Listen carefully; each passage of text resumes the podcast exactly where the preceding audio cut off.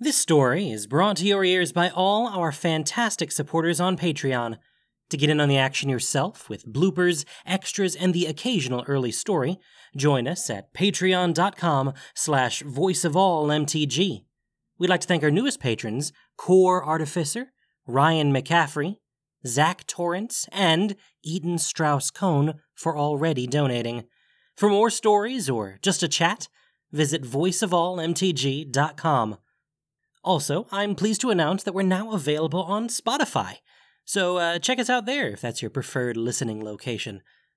And now, Voice of All presents Behind the Black Sun, a story of Return to Ravnica by Adam Lee.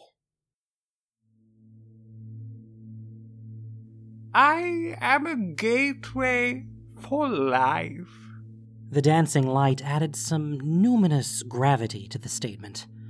The cleric smiled at the unconscious reaction that must have flickered across my face.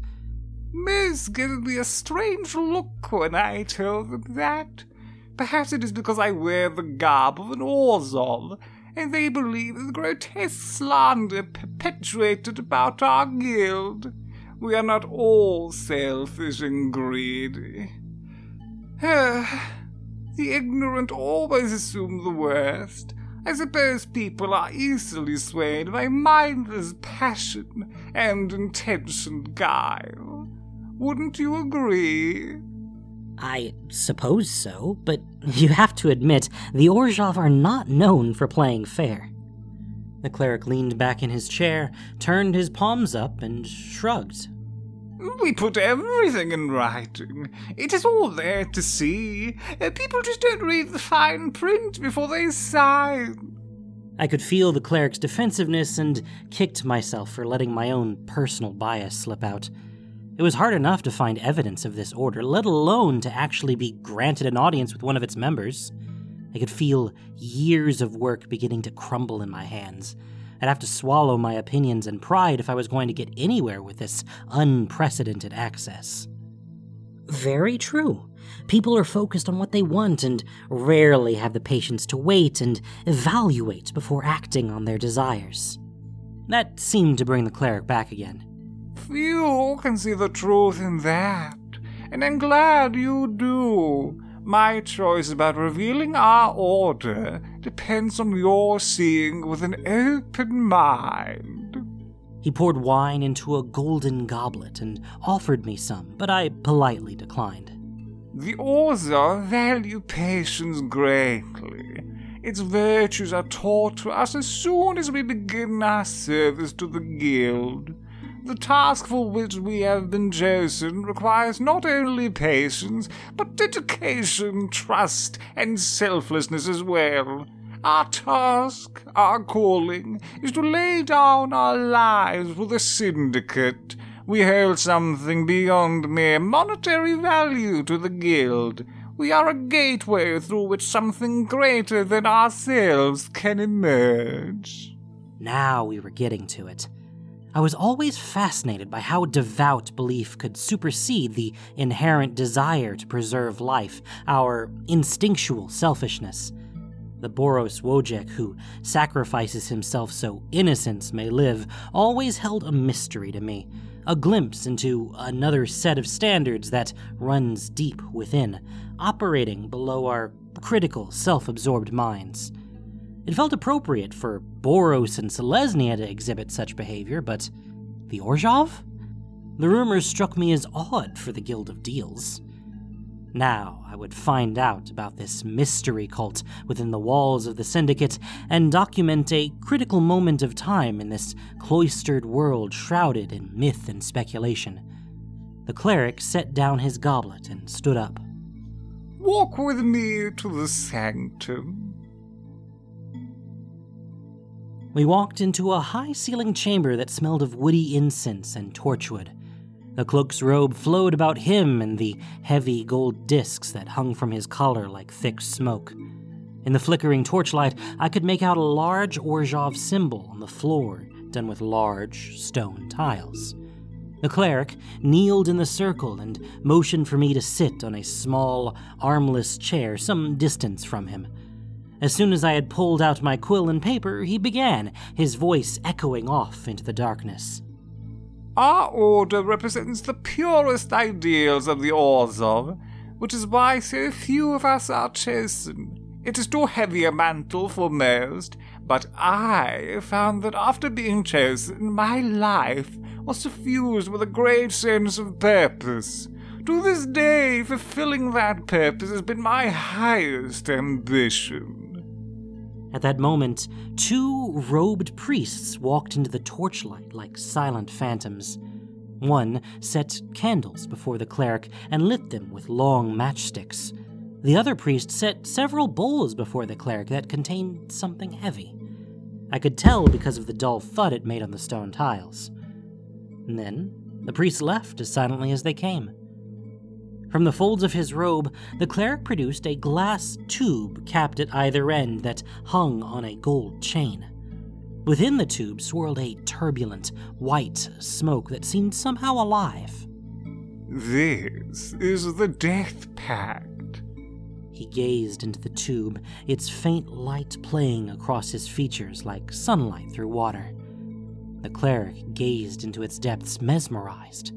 Its eerie luminescence made his already pale face impossibly paler, which served to exaggerate the blackness of his obsidian eyes. He looked like some ivory specter as he pondered its swirling depths. It is the namesake of our sacred order. Hard to imagine that within this small cylinder lies such magnificent power. The cleric unhooked the slender cylinder from its chain and reverently laid the tube before him. He then removed the lids from the golden bowls and reached in to scatter handfuls of coins around him on the floor. The sound of the coins as they echoed through the giant hall made me feel as if I was in some strange, enormous wind chime.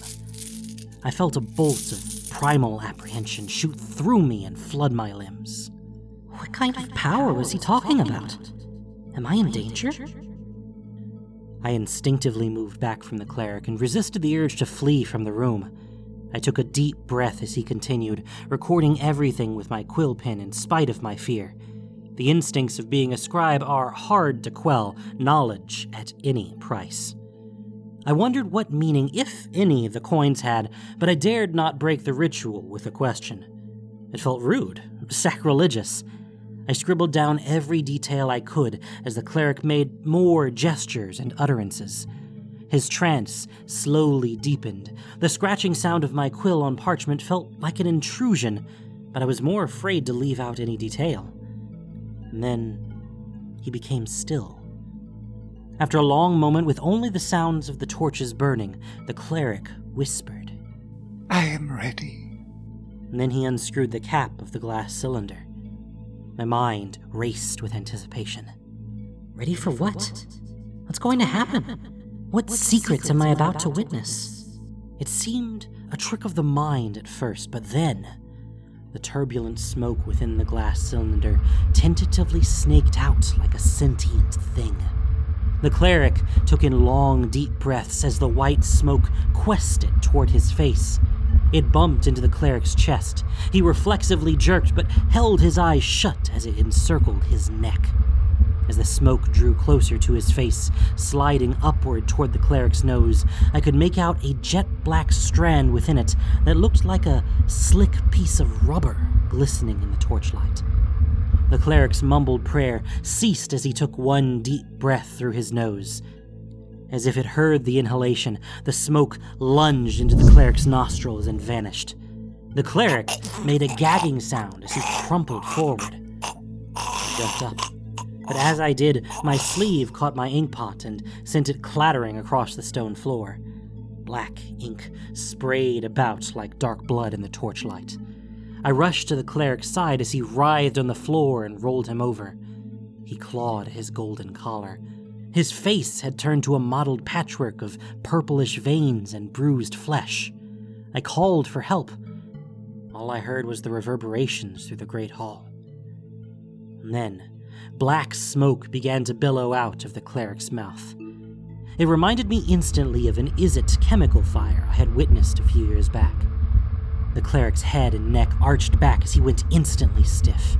The black smoke poured from his nose and ears as well, and began to form before me as I recoiled and brought my sleeve to my face. The cleric's body shriveled and desiccated before my eyes as a thick white vapor fumed out of it and coalesced into a humanoid shape. Arms, legs, head, and torso gathered before me into a solid form of a regal woman with skin like alabaster. The black smoke formed into two great wings behind her, and billowing smoke wrapped around her like living cloth. Gold coins and their golden containers became puddles of liquid metal that formed into shimmering armor and the massive arc of a scythe. All this moved before my unbelieving eyes in an arcane act of creation, but all I could do was gaze in the face of this unearthly creature who regarded me with an impassive but intensely curious gaze. She held out her hand, her pale fingers closing around the ebony haft of the great scythe precisely as the last wisps of black smoke formed the handle. The angel flexed the fingers of her free hand as if to test their efficacy, and then looked at her shining armor and surroundings. I was frozen. I didn't want to move lest I incurred her wrath, but neither did I want to stay. She flexed her raven feathered wings, and turned about to face me. You, Orzhov scribe, write this. Even though it was just above a whisper, her voice sliced through the air like a razor blade. After a moment of hesitation, I scrambled for my parchment, quill, and toppled inkpot. Thankfully, a few drops remained in the well. I have come from the ghost halls of the Obzedat with a message for Teysa Karlov. There is more to the maze than we knew. Teysa Karlov must find the correct route and complete the maze at all costs.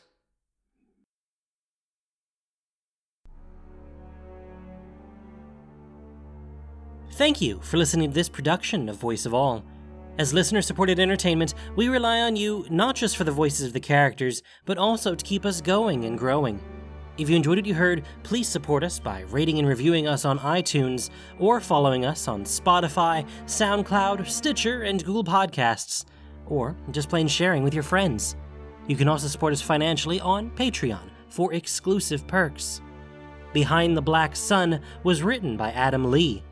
The podcast was produced and edited by Gendo Keshi. This week's story featured the voice talents of Regula and Ash Thurman. Voice of All is unofficial fan content, permitted under the Wizards of the Coast fan content policy. Magic the Gathering is copyright Wizards of the Coast. Thanks so much for listening. Y'all have a great day.